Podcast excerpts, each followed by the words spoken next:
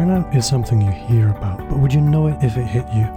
Would you notice if you lost your way and you didn't get fired up about what you were doing anymore?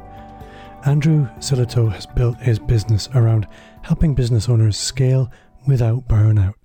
Yes, scaling a business takes hard work and tenacity, but you can do it without embracing all the stereotypes we know. Hi there, and welcome back to Amplify, the digital marketing entrepreneur podcast. I'm Bob Gentle, and every week I'm joined by amazing people who share what makes their business work. If you're new to the show, then take a second right now to subscribe so you don't miss new episodes. You can also grab some older ones when you're done with this one. Don't forget, you can also join our free Facebook community. Just visit amplifyme.fm forward slash insiders, and you'll be taken right there. So, welcome along and let's meet Andrew. So, this week, my guest on the podcast is Andrew Sillitoe. Andrew, do you maybe want to start by introducing who you are, where you are, and the kind of work you do? Sure. Uh, yep, my name is Andrew Sillitoe. And the work I do, I guess we, you know, business owners and solopreneurs who are perhaps struggling to grow their businesses whilst balancing their personal relationships, staying fit and healthy, and avoiding mental burnout. Well, that's essentially what I help business owners do. So I work with business owners by showing them how they can devote equal time, you know, through uh, sort of a method uh, to their work, their body, relationships, and mindset, and ultimately bring their life into balance. I think burnout is something that might quite often be misunderstood, and I, I, what I would quite like is maybe before we go much further is what's your definition of burnout? What is what does that look like? Because a lot of the time I, I wonder if people aren't maybe there and don't even realize that they are there. Mm, yeah. I'm, I'm not sure if there's one definition for it, but I, you know, I've, I've not really met anybody who feels burnout doing what they love, right? So they might have a level of stress, but even that, they, they might be thriving on, on that stress. But I think you're right. It's the problem with burnout is the insidious nature of burnout. So we get very excited about our business, get very excited about you know our products and especially when it's doing well and we're out there and we're you know meeting with clients and we also recognize that perhaps we've got to be you know healthy so we're crushing it in the gym and we're doing all that we're trying to do all these different things and be there for our families and I think the challenge with with burnout is, like you say, people perhaps are there and they don't realize it, and it's because of that insidious nature of of burnout, and and often it's too late. That that's the the biggest challenge, and and uh, unfortunately, majority of my clients, less so now actually, but before would were coming to me when they were burnt out. Uh, I now I, I'm finding that more people are aware of it. Maybe they've experienced it before, and they don't want it to happen again and they're being far more proactive about it or they see the signs you know. So there are kind of two different types of people that i work with really. Ones that are kind of recovering from burnout or in, you know experiencing it and the others who are perhaps have, have been close to it and don't want that to happen again. I think i'm just sort of reflecting on on burnout and my own business career. And i think what i'm maybe recognizing a little bit is there was a period for example i, I used to run a reasonably good sized agency. And for most of the time I was doing that, I loved it. The idea of being burnt out doing it was ridiculous because it was just so much fun until it wasn't. Right. But you're so used to the fact, well, you've always loved doing this. So you obviously you you love doing it, but all the challenges start to build up, pile up, and it's this piling up and piling up and piling up that, as you said, it is insidious. Mm. Once you've been there, yeah, you recognize it quite clearly. But for that person that hasn't been there before, that catching that moment, I guess it's are, are there any real obvious warning signs that people can look for? Well, I think it's you know, there are some obvious signs around uh, fatigue, uh, being snappy, uh, being a little bit more short tempered than than normal, um, putting some of the work ahead of other priorities. So you know when you when you start doing that, when you start neglecting other parts of the life, the stuff that happens outside the office, for me, they're actually telltale signs because we've become too obsessed with the business. So, so it's about you know finding time, building in time, being proactive to take a step back and and actually building that into the diary essentially that that is the key to to avoiding it and and managing it um, because there's always going to be an element of burnout you know that and and I'm not talking about full full on burnt yourself out where you feel completely crushed and you need to take time out but there's there's going to be elements of sprints that we need to do in, in, in work where we have to put more more time in so people say to me, Andrew, there's, there's just no way you know we can achieve work life balance. And actually, I'm not talking about work life balance. I don't I don't talk about it from a work life balance perspective. I'm not saying every day you've got to finish at five o'clock so that you can go home and spend time with the children. It's just that it's going to be, there are going to be times when you have to be more aggressive with work, more focused on work. But it's it's recognizing that, knowing that, and then being proactive with things like um, whether you would meditate or do some mindfulness work or just go for a walk, uh, whether it's uh, booking a, a, a trip or some time away with your family. Because when we're working all the time, we, we forget these things. You know, we're so in it, months pass, and you know, our, you know whether it's our, our partners are being neglected or our children, and, and then that catches up with us. So it's it's more about being proactive, I think, uh, and you know exercise you know not doing exercise you know one of the challenges i have with with people that i work with is not so much getting them to exercise it's actually to because some are very ambitious so they're all in on everything right so it, it's it wouldn't be the first person to say to me andrew and i've taken some advice from you and i, I want to get fit and healthy and get strong so uh, so great news is i've uh, i've signed up for the london marathon you know, or, or, or, you know what, I've I thought about doing a triathlon, and um, I thought, well, I might as well got all the goal in, and I'll, I'll, do an Ironman. You know, it's like, well, hang on a minute, right? That's the kind of stuff that leads to burnout. I mean, that's like a full time job in itself, and you're telling me you haven't got time. So, so, and I was there. You know, that that was me. You know, I've got a sports background. You know, I I love my ice hockey. I, I like going to the gym, and it's it's uh, it's about being able to be a little bit more modest in a way with some of these things, not to be as ambitious, but just to see it as part of a, a lifestyle and less is more, you know. And, and my experience has been that the more we focus on our, our body and our relationships and our mindset our mental health, that the business just takes care of itself. And that's very counterintuitive for an ambitious entrepreneur or business owner who is really putting the business at the forefront who's got that three year plan, who is saying to his family or her family, hey, look, just hang in there with me, maybe no holidays for a while whilst we build this thing out. Um, but the reality is, it never comes. Uh, it comes when we, we put our own oxygen mask on first and take care of our our health when we're we're present with our families and we don't get that kind of stress that catches up with us you know where we're being pulled in so many different directions that all of a sudden going back to that insidious nature because it's not just the burnout is driven by you know stress at home you know where you're trying to now make things work at home or because it's been neglected or all of a sudden the health has become a problem where you've either overtrained or undertrained you know whatever it is um, you know that that's that's the challenge. And then we start playing catch up with it. And then the business has to be put on hold and then that suffers. We end up in this kind of vicious cycle. So it's counterintuitive for business owners entrepreneurs business leaders to say you know what? I'm, I'm not going to put the business at the forefront of my mind i'm going to put my health and my relationships and my mental health at the very forefront of my mind knowing that i'll be the best version of myself every day when i turn up to work and that's where they'll find the difference is the best version of themselves the best version of yourselves is a bit of a cliche it, it often cliche, feels like yeah. a cliche, but it's also a truism that there are many versions of ourselves, and how we put ourselves together is really what dictates that. Mm. So yeah, yeah, I really really like that.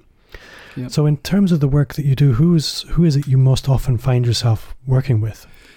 That's a really good question because it, it's actually changed quite a bit over the years. You know, my my background was moving from corporate into the performance coaching world, where I was going into organisations and working with uh, teams predominantly because of my, my sports background. So bringing those parallels in and, and, and working with team leaders and running leadership programs.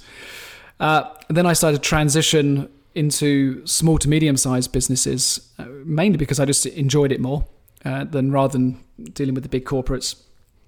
And still doing leadership, so working with their their team leaders and and senior directors. And, and then more recently, in the last two years, the business has, has transitioned now to working with, I would call them solopreneurs. and Mm. uh, and business owners, but business owners who have accepted that it's not a failure to build a business around them and just them, and and that's something I've learned is that, and I think because of changes in technology and social media, it's so much easier to scale a business. You know, not just social media, but automation and so on. So it's it's easier for my clients now to to to scale a business, uh, to outsource once they get their head around the idea of outsourcing, um, and actually to grow a, a decent sized business, which you know if they if the business doesn't depend on them and they can automate and create system put systems in place that actually has some value that they could sell one day, um, but not necessarily the the goal. You know, but to and I, I wouldn't even call it a lifestyle business. I would I would call it something that they are. I mean, some of them are. Some of them are. You know, want a lifestyle business, um, but they're building virtual teams. You know, they're not. Uh, and particularly now, a big lesson learned. You know, as we navigate through COVID nineteen, is that people that have resisted, uh, you know, having meetings on Zoom and working with freelancers and um, you know this work from home or work from anywhere type scenario because they want to have that office, they want to you know have the team around them and and you you know for the most part their motivation wasn't uh, necessarily to uh, have the, the camaraderie you know of having people present which is often you know what people think actually it was coming from a place of control you know if Yeah. i've got people near me i can control them I think also And, vanity uh, sometimes. yeah i think vanity to plays a big to part it have lots of bodies in the office. you know, I'm a, you know, whether it's bricks and mortar or something, you know, it's got some substance to it, isn't it? You know, if you invite people into your office and you've got a nice reception and, you know, and you've got this team and it, and it, and it looks great. Uh, but I think a lot of it is driven by vanity and, and people put that before uh, profit, before their lifestyle. Uh, so, so, and that, and that can cause stress and burnout, you know, I mean, that's a, a big driver when you, you and, and there'll be people out there right now that are downsizing considerably because they've built a business on that vanity rather Mm. than you know the, the actual real reason for for um, building a sustainable business. Yeah. I remember having Mike Morrison on the podcast, and Mike, I don't know if you know him, but he runs a Mm. business called The Membership Guys. I do know Mike. Yeah. And I think for me, he's a brilliant role model because, I mean, I think one of the things he's, he said in his interview was, I run a lifestyle business and I make no bones about it. Mm. And a lot of people who don't know what I'm doing look at me from the outside very judgmentally, thinking he's just playing at being in business. But you dig into his business, he's turning over with a very, very small team more than most large organizations. His personal income is far greater than any CEO. And he's quite happy Mm. to call that a lifestyle business. Mm. So it's often other people's ideas of what success are what cause us stress.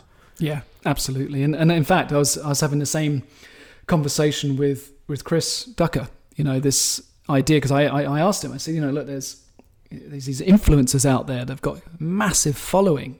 You know, and we look at them and we put them, you know, on a on a pedestal as if that's the kind of what we should be aiming for. But when you unpick it a little bit, uh, you see that um, there's very little substance behind it, and and I think you're right. You know, when when someone's got a, a, a robust business with a good proposition, with a good offer uh, that solves a problem, that, so they can serve a, a community, you can make a you can have a very profitable business rather than letting the ego getting get in the way uh, of of just wanting hundreds of thousands of followers because that's the measure of success. When actually behind that is um, very little profit to be had.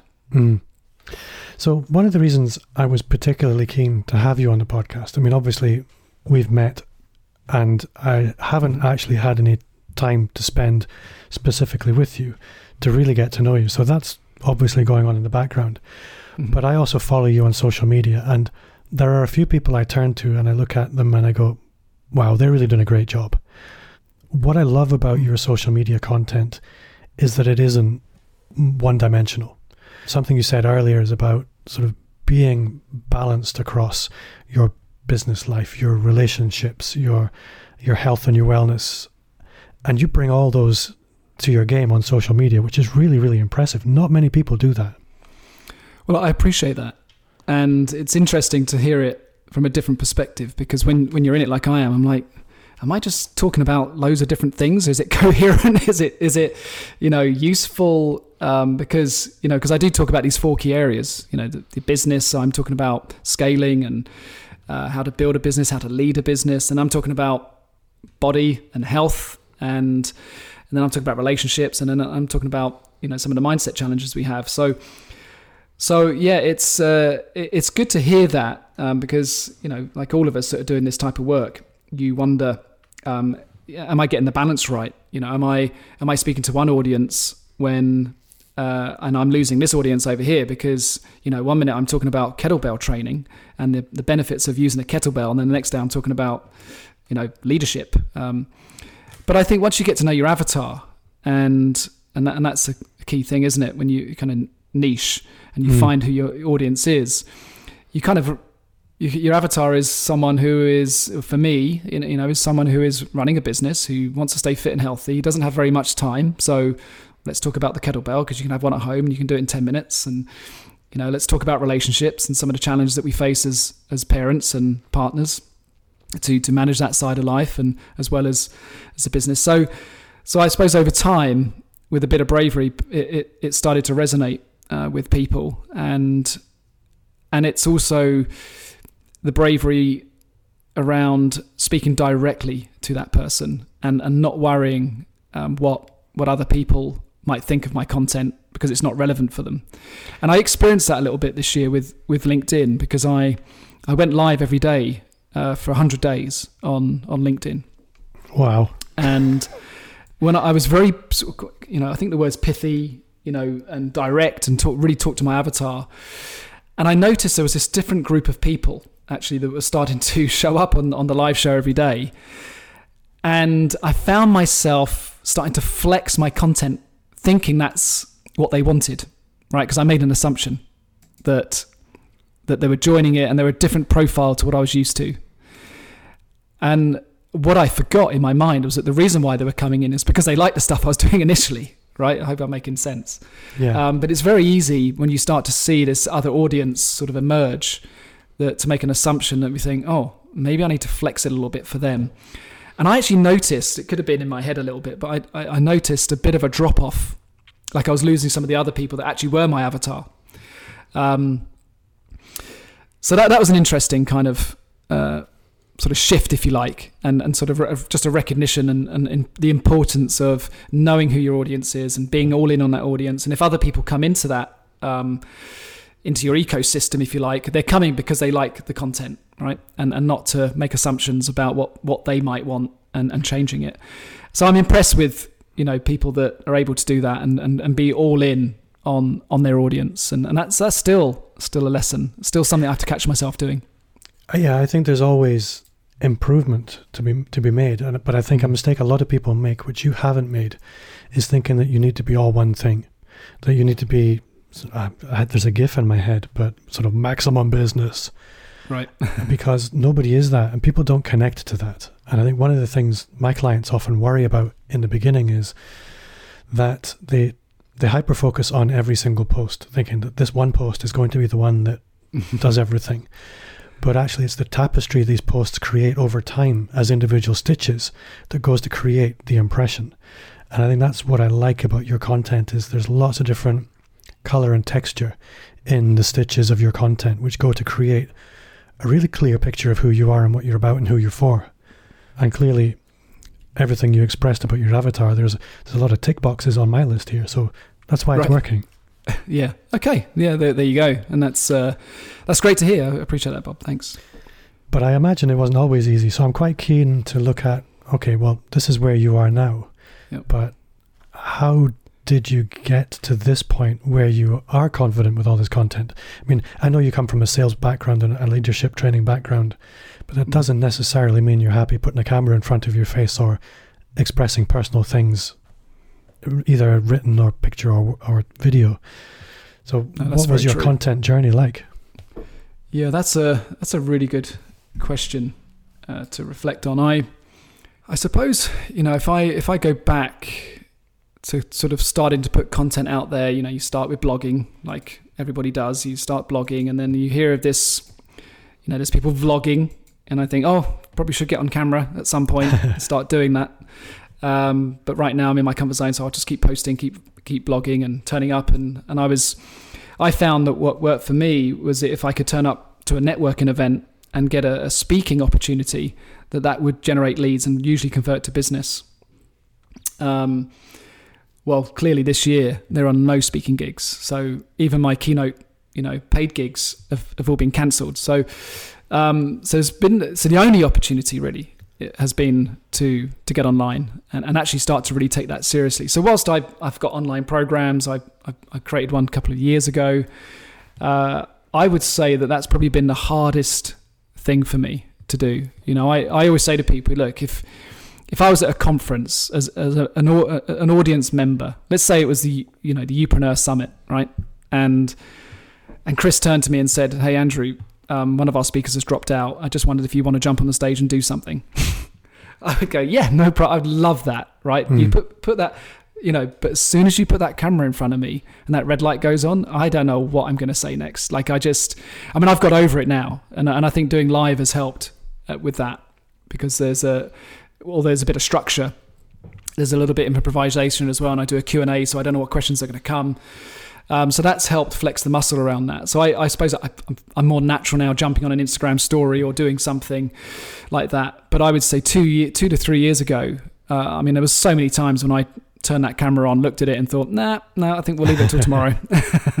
let's uh, let's leave it for another day." Um, I actually ended up having to book somebody uh, to to film me. You know, everyone like I was. Um, I don't know if you know Rob Balasabas. Um, I do. Yes. Yeah, well, so he's coming on the podcast in a few weeks' time. Yeah, he's such a great guy. Such a great. I'm speaking to him tomorrow. Actually, he's, he's become a good him. friend if over the years. I, I, say I know him. If he's listening, we have never met. We have never spoken. we have commented on each other's posts. Yeah, yeah. That's as far as it's gone. So I don't know him, but I will soon. Yeah, well, I engaged with him actually for a while as my mentor.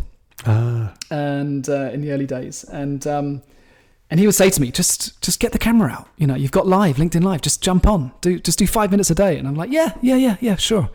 And uh, the accountability was going out the window. So so what I ended up doing was just booking someone, which was quite an investment. But I knew that if I booked someone with the camera and the lights are there, I had to do it. So I started doing that um, as a kind of starting point. And as I started to get more comfortable putting the content out, getting some feedback, I've just found now that I can, I've sort of developed the muscle. So I, it's a message to anybody, anything really that you know gets us out of our comfort zone, eventually starts to become comfortable. You know, there's still that little bit of fear, but the fear is more enjoyable rather than concerned about what people will think or if I say something stupid or whatever. Yeah, I think comfort zones are elastic, and I think you need to stretch them. But once you stretch them like elastic, once it's warmed up, it's yeah. actually much more flexible than you thought it was. Hundred percent. Yeah, yeah. I use that analogy uh, in my book actually. Yeah, the elastic yeah. band. If you hold it for stretch for a period of time, it's bigger when you let let it go back to its comfort zone. So that's that's like us as human beings. We we can go back to our comfort zone, but we're usually better than we were before. So where are you finding your challenge now? Because obviously you're not somebody who just sits around thinking, "Hey, this is easy now. I'm just going to relax." Where are you finding your challenge at the moment? Uh, well, there's been a few challenges I mean, again, everyone's had a challenge this year because of the, the what's happened, but um, you know, the majority of our work uh, is is face to face leadership programs. Mm, you know, mm, that's a, yeah. just another business, but that from, from a revenue perspective, you know, that that's a big part of my. It's kind of my entrepreneurial side, if you like. I've got I've scaled that, and I've got um, people delivering those programs but this year we just it's just been wiped out.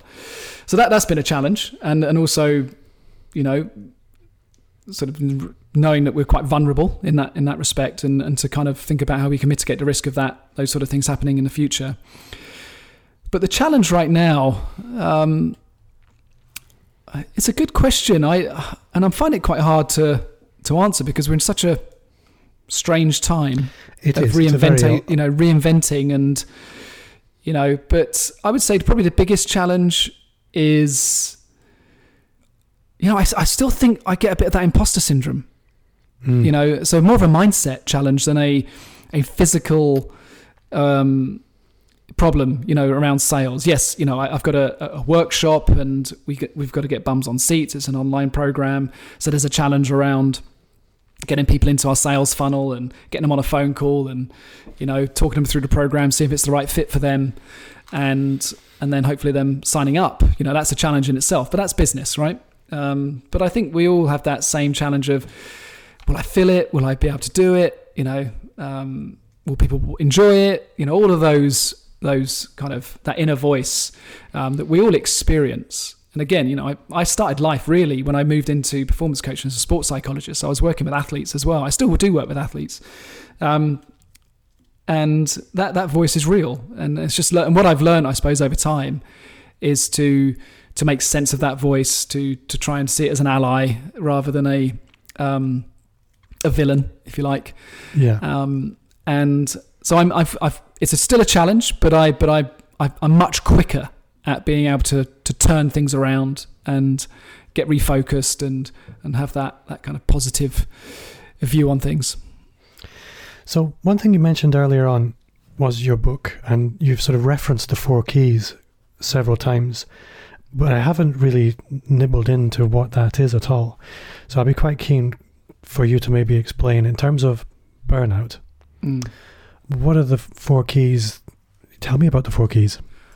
Well, I'll tell you how they came about, and then and kind of how it started. So, short short version is burnout is something that we've witnessed. I've witnessed it in my family. So, my father had a a, a good business. I come from a family of bakers. I was always going to be a baker. There's no doubt in my mind that I'd be a baker until my dad sold the business and he moved into construction.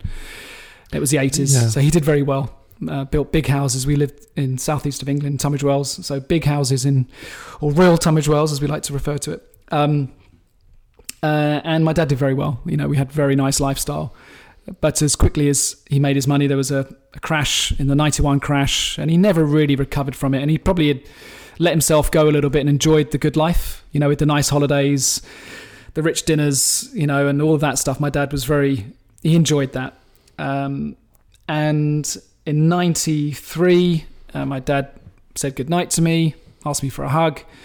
I declined actually, asked me three times. I was 16 at the time. And, uh, oh. and, and he went off to bed and that was the last time I saw him. He died of a heart attack, age 48. So, so it's always been on my mind this this idea of being a business owner and entrepreneurialism and and how the effects it can have on the family, the health. Um, so it, I, I decided that I don't think I decided to be a business psychologist at that point, but I certainly decided that I would go all in on my my hockey career and on life, and and live it to the full, and and not do something that I didn't truly understand just to make money and die, which I think, and sadly, a lot of people do. Um, so I uh, spent 20 years with this on my mind. I actually worked at Yellow Pages for four years as a as a field sales consultant, which I thoroughly enjoyed. That's and an induction and a half. Exactly. Yeah. It was a. I mean, it was certainly an induction into planning and, and managing a day and and productivity. But the connection that I made with a lot of these business owners, you know, because I was dealing with your bricklayers to your plumbers to electricians to some big businesses as well. And as I moved up the business, I got bigger accounts. Um, but I would work with them for four years. We had this kind of continuity, and sometimes you'd see this decline. I could see uh, the I had this empathy for these business owners, this natural empathy, and probably because of my experience with my dad. And um, so I, I, really always felt like I wanted to be some sort of consultant uh, rather than someone that was selling advertising, you know. So that kind of so when I got this opportunity to be a performance coach, I joined Blue Sky Performance Improvement, and and that's kind of where my career shifted. Um, by 2012, I'd uh, well actually 2015 by this point, I'd written my first book, Managing the Mist. I was married with two children, my uh, my oldest daughter as well from previous relationship, who now is 21.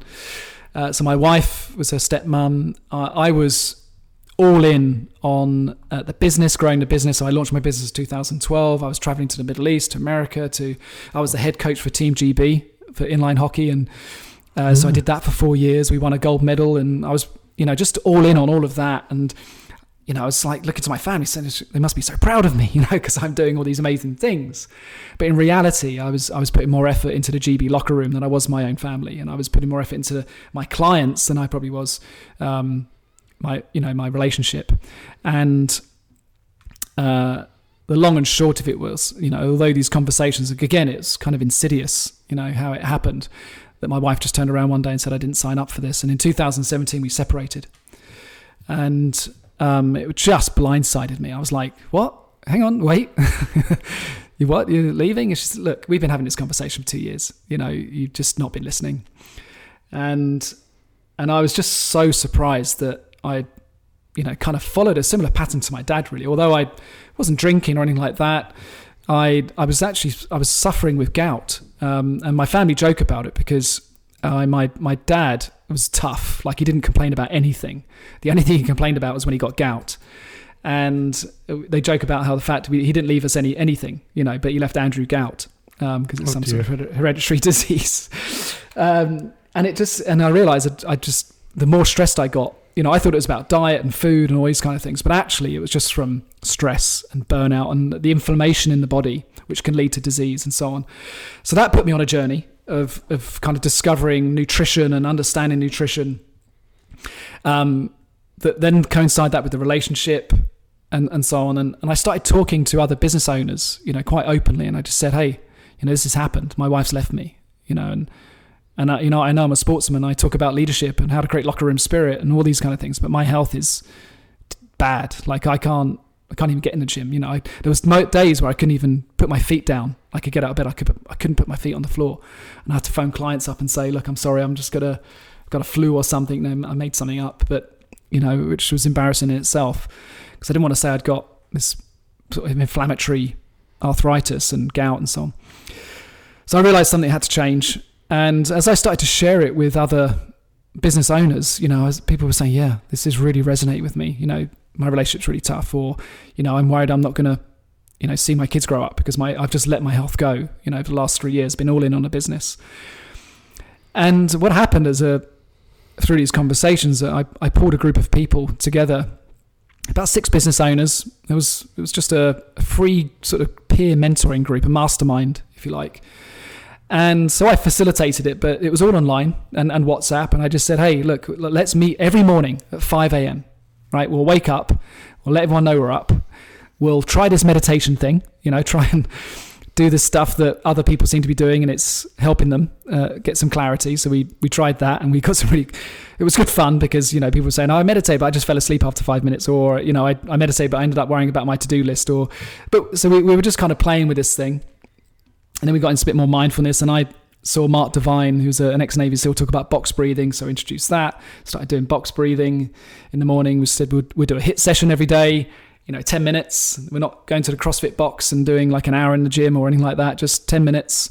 Get a walk in, and and do something nice for our partner. So at this time, I was separated from my wife, and but I said, look, let's just put the kids at the center of it. Let's try and be a team around the kids. Let's create the right environment for the kids, and and I would just keep trying to do these uh, I'd read books like The Love Languages and all this kind of stuff, and acts of service and words of appreciation, which I understood with my my wife's motivation. So getting into this territory that I'd never been in, right? I mean, this is this was all like woo woo stuff, right?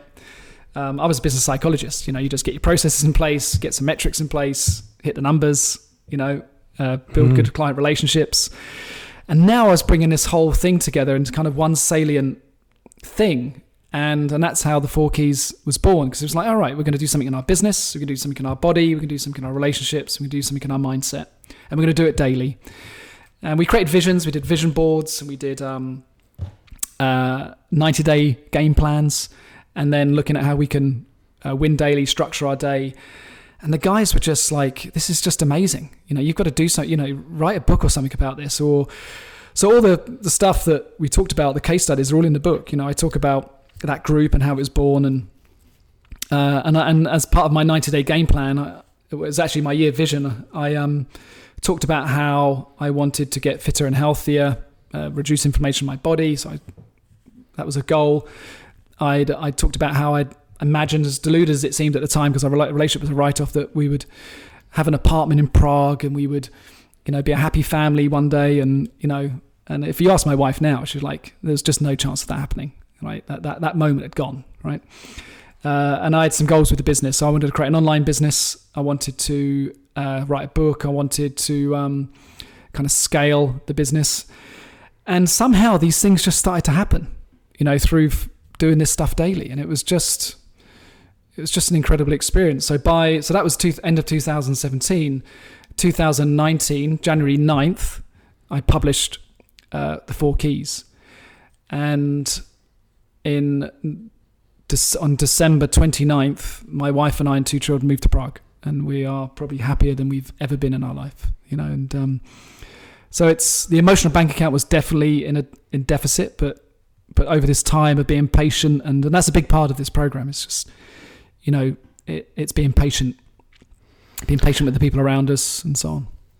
I think that's a, a great story, and I think it's a, it's a brilliant example of the compound effect over time. A lot of the time, we try little things here and there, we push buttons and see what happens, but it's consistently showing up in the right places over time, mm-hmm. making the efforts in the right places over a period of time that they start to really have an effect. So, uh, yeah, yeah, playing the really, long game, really. the compound effect is is real. Like that, you mm. know, we when we first started doing it, we were like, this is going to be amazing. You know, if we do if we do four 90 day game plans a year, we are at, it's going to we're going to like blow it out. You know, I mean, it's it's going to be incredible, but actually, it's impossible. Um, and that's the point about comfort and stretch. You know, you stretch yourself for 90 days, you go back to your comfort zone, you're better, faster, fitter, healthier, relationships are stronger, etc. Businesses got a better pipeline, all this kind of stuff.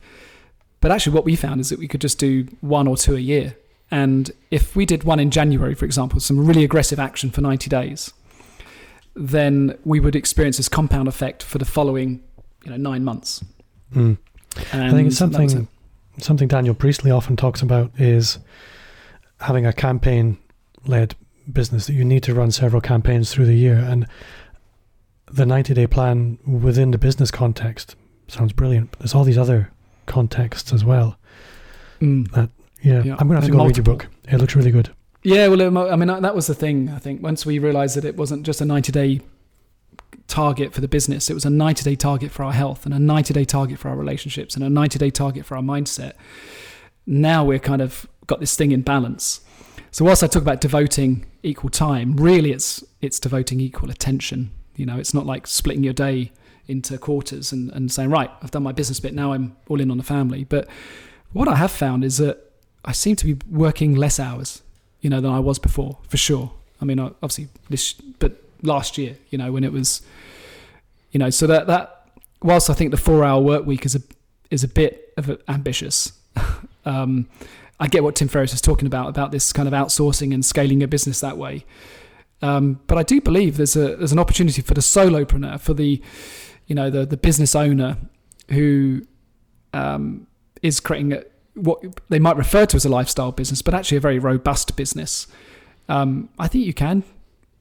I think you can genuinely do these things in in, in less time. And there is going to be time we have to put more hours in, you know. But uh, but I think the opportunity is there for for a different type of lifestyle now. And I, I really hope that this moment in time has has encouraged people to think that way. Well, I hope it has, and I hope anybody listening will maybe sort of look at what they're doing, thinking, well, have I got things in balance?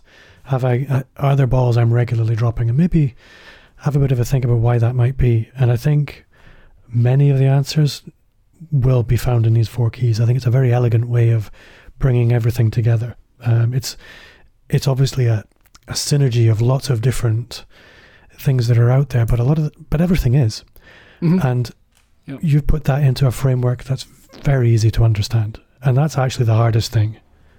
It, it, it's it's not been easy actually to, to kind of shape it into what it is now, but it, it evolves. And I think any business owner out there that's got a product, you know, just get it out there. You know, we I put it out there, put a mastermind together, and thought there's something in this, and and it shaped and evolved, and I got feedback and like this, don't like that, you know. And I think that it was a lesson in shipping your product. You know, using a, a Seth Godin analogy, you know, just get it out there and yeah. um, ship uh, and then and then make sure you are giving yourself a chance to to get some feedback, and I'm sure it will evolve even further. So, if people want to take things further with you, how can how would you like them to connect with you? I would I would head over to the website uh, andrewsillitoe.com because on there you'll find the podcast, you'll find interviews that I've had. Um, so like with Seth Godin, for example, and I got him to uh, talk about stress, and he gives a very, very nice definition of what he believes stress is.